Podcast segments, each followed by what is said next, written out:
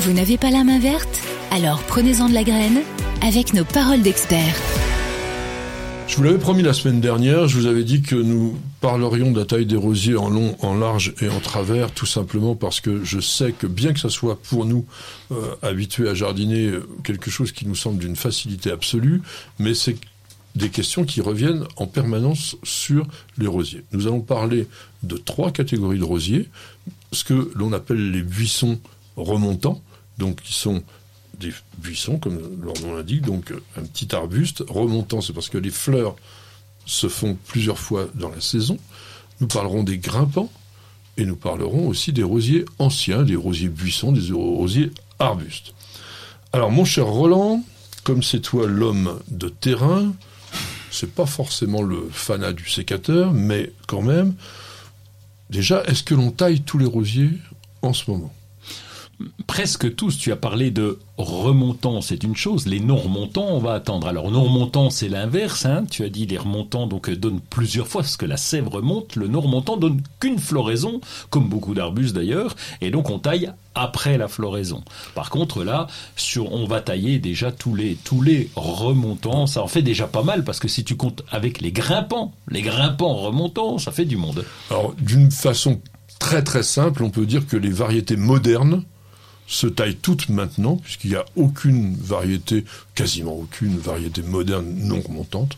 Tous les non remontants, on va avoir ça dans les rosiers plutôt anciens. Alors, tu vas nous repréciser quand même, parce que je sais qu'il y a des débutants, ce que sont exactement les rosiers remontants.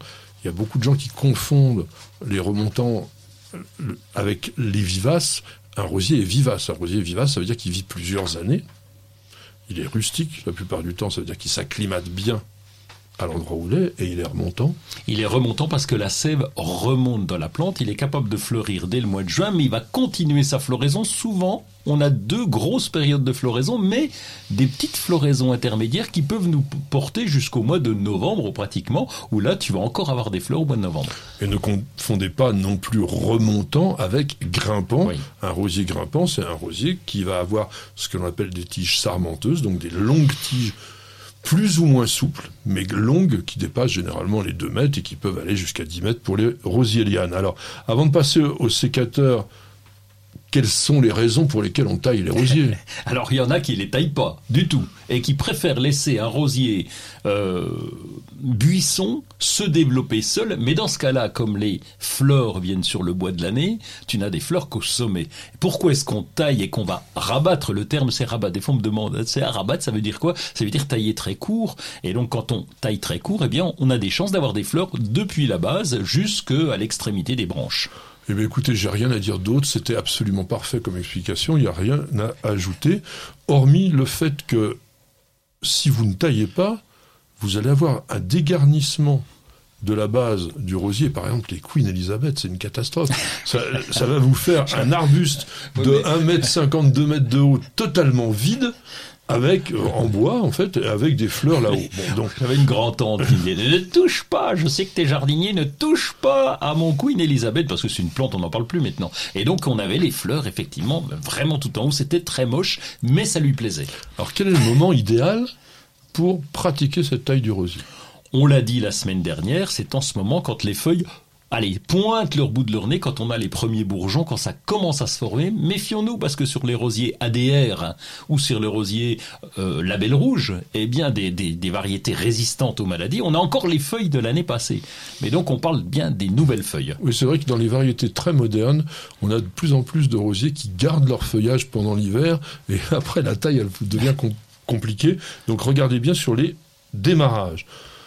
Quand il y a des températures très très douces, dépêchez-vous. Si vous êtes dans une région vraiment où ça a démarré, il faut vraiment pas que les nouvelles feuilles soient complètement développées. Est-ce que on taille des jeunes rosiers comme les plus vieux? Euh, non, moi je, en particulier j'ai des rosiers Vitel, j'ai une vingtaine de rosiers, dont quatre Vitel qui sont très très euh, vigoureux.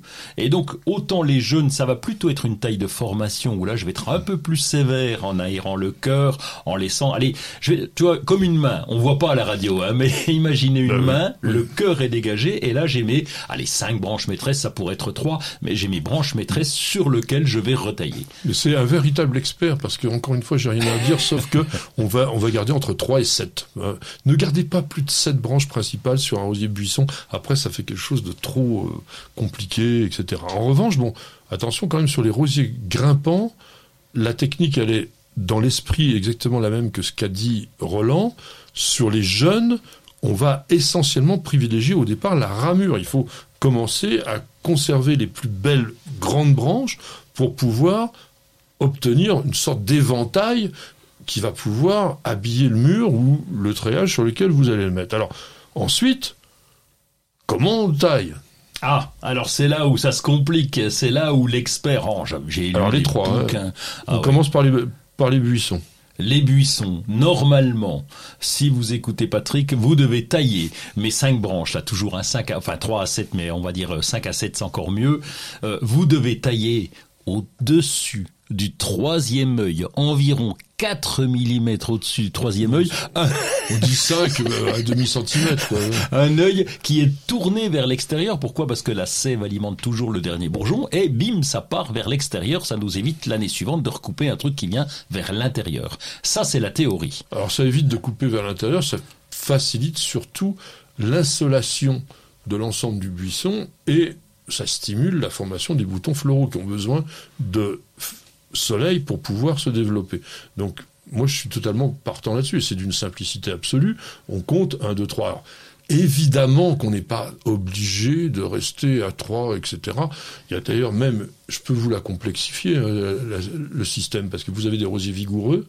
Les rosiers vigoureux, on les taille comment? Plus long ou plus court? Ah bah moi je enfin bon je vais te parler de moi je laisse beaucoup plus de hauteur sur le rosier Vitel si je le taille trop sévèrement il est capable de perdre des branches des branches peuvent mourir donc je le taille assez haut à 60 cm de haut Eh ben, c'est exactement ça.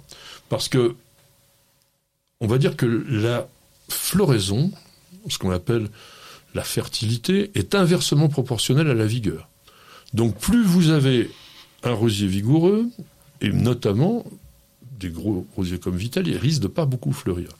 Donc, on va laisser plus de longueur de branches pour qu'il y ait un parcours de sève plus long, et donc que l'œil qui se trouve à l'extrémité, qui est l'œil qui reçoit le plus de sève, ben, il en reçoive quand même moins parce qu'il y a eu le parcours de sève. Donc, contrairement à ce qu'on aurait envie de faire, c'est de tailler long des rosiers un peu chétifs.